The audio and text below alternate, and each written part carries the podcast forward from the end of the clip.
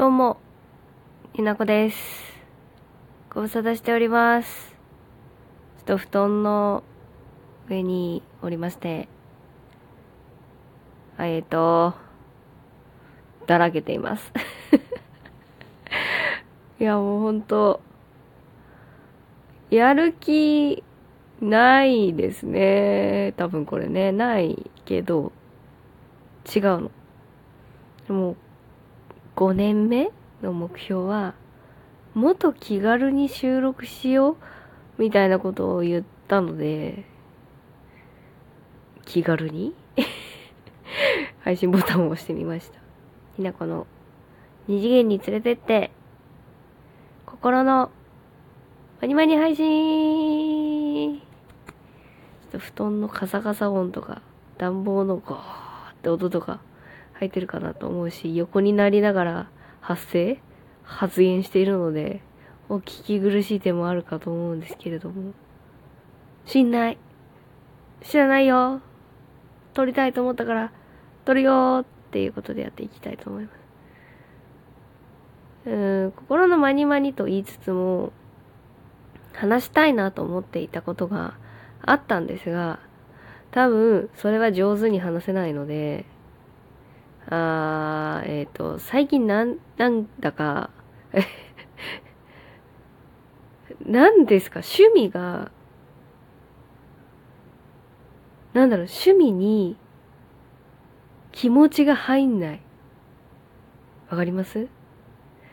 こう、30運年生きてきて、オタク心を持ち続け生きてきたと思ってるんです。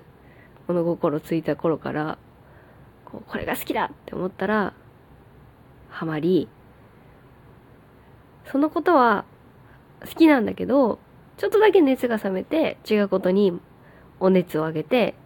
でもまた新しいことにお熱を上げて、でもそれも好き。好きがどんどん増えていって、こうなんか、それぞれにきちんと愛を感じるし、好きなんだけど、なんだろうね。多分、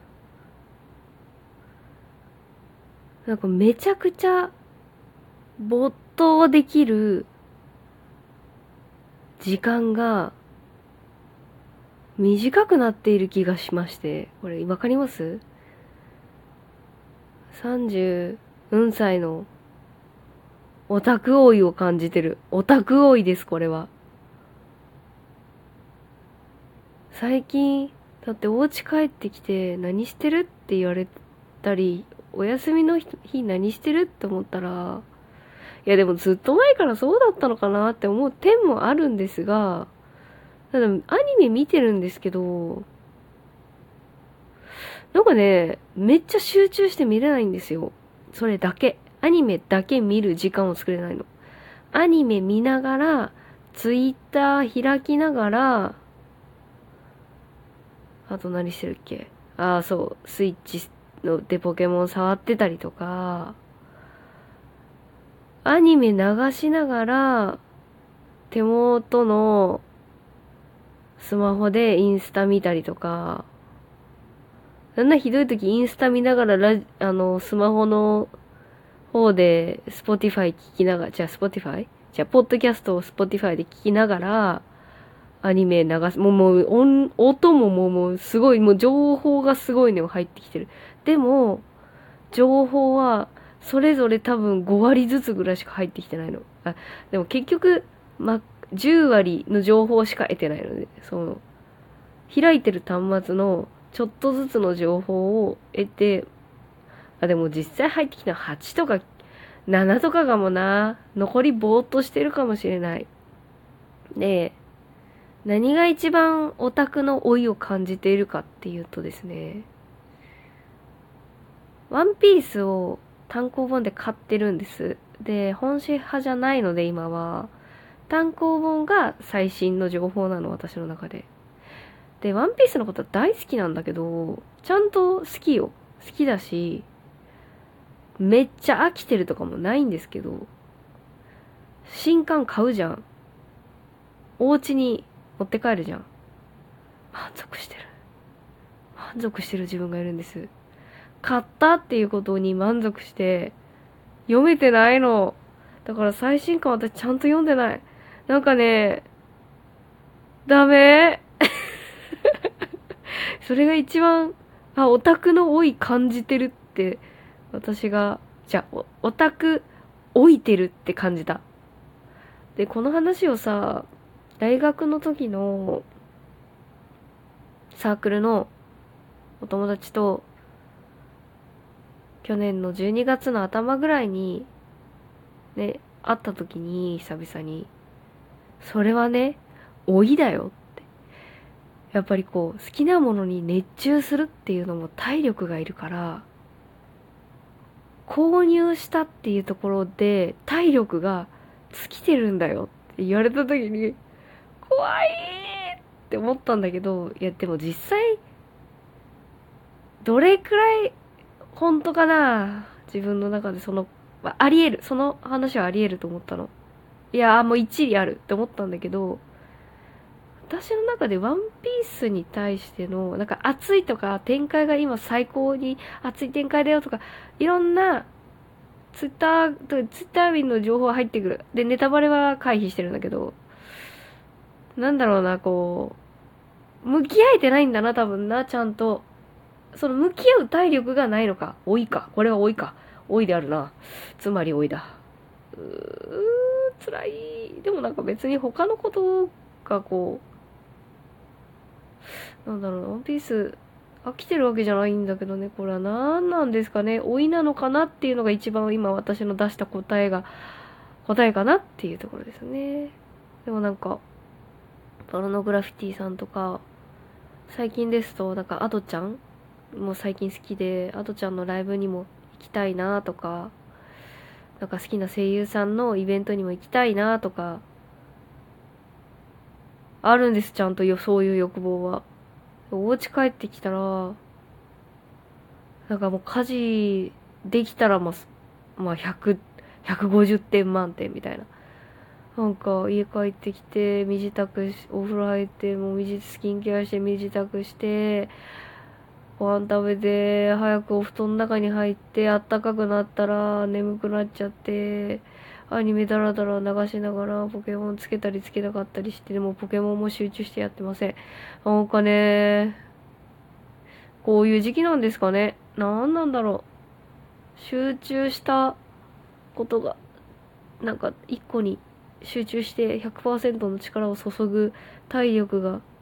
なくのうてんのかもしれん。などと申しており。ねえ。なんかちょこちょこダイエットも久々にやってるんですけど、せめてフォームローラーっていう、こうなんつうの筋肉をほぐす道具があるんですけど、それを毎日やろうかなってって。一応それは続けてはいるんですけど、なんかそれもなんかそれだけに集中ができなくて、アニメ流しながら、スマホで、なんか YouTube でその動画で、ホームローラー8分間の、あの、説明をしてくれる人のやつを見ながらとかしてね。アニメの画像は流してるけど音を消して、パソコンから Spotify でポッドキャストを流してとかして、もう集中してない。もう集中できないんだ。わかったわかった。もう集中ができないみたい。まあ、そんな私でも、なんかその、結構集中して話聞けてるな。だからそのコンテンツに集中して聞けてるなっていうのが、唯一、音だけの情報である、ポッドキャスト、ラジオトークであって、最近はラジオトークよりも、ね、ラジオトークやってる身なんですけれども、Spotify の方で、ポッドキャストをね、よく聞いてるんですよね。おすすめをね、なんかよくわかんないタイミングで、おすすめに、2つ、ポッドキャスト、じゃあ3つか、言うんだけど、すごいうろ覚えで、あれだから概要欄に貼っておくんですけど、一つは私のあのラジオ中、ラジオトーク仲間である〇〇について本気出して考えてみたっていうほぼ更新をしてないメロクくんっていう人がいるんですけど、その人がおすすめしてくれた、えっと、オールナイトニッポン愛、だからオールナイトニッポンの真ん中、なんつうのかな、あの、妹分みたいなやつのやつで、Spotify Spotify じゃないや、ポッドキャスト限定なのかな、今。えっ、と、天心向井と田所あずさの、あ、これ逆だったかもしれない。田所、田所あずさと天心向井のどうせ我々なんてっていうポッドキャスト、だだだ、ポッドキャストがあるんですけど、めちゃくちゃ面白い。あとなんかそう、ラジオごっこをやってる身としては、こういろんなコーナーがあって、お便り職人さんが、もう本当に職人さんで、ちゃくちゃ聞いてて、ラジオってこういうのが楽しいんだなってめっちゃ、あんまりね、ラジオ番組、地上波を大人になってから聞いてない私が、こう、あ、ラジオ番組ってこういうのなんだなって改めて思ったのが、このどう我、どうせ我々なんて。本当にめちゃくちゃ気持ち悪いお手お便り職人の人とかもいるいるんだけど、めちゃくちゃ天心向井さんがその気持ち悪気持ち悪いお便りを気持ち悪いように読んでくれるのがめちゃくちゃ面白いのでおすすめです。あと、その天心向井さんの回しがすごいいいなと思って、天心向井さんと、その、同割れの作家さんがやってる、作家の原田さんがやってる、ジロンラジオ。これもめちゃ独特の持論二人が喋ってて面白いのでおすすめ。あと、トゥルークライムっていう実際にアメリカで起きた殺人事件をなんか紐解いていくっていうドキュメンタリーエンタメのやつがあるんですけど、あの、気象さん、気象さんが出てるんですよ。聞いてください。耳が最高に幸せな。あと俳優さん、俳優さんが出てる。ちょっとごめんなさい。大、大谷さんだったかな？イケメンです。その二人の番組を最近3番組めちゃくちゃハマって、これは集中して聞けてるかなって思います。心のまにまに話しました。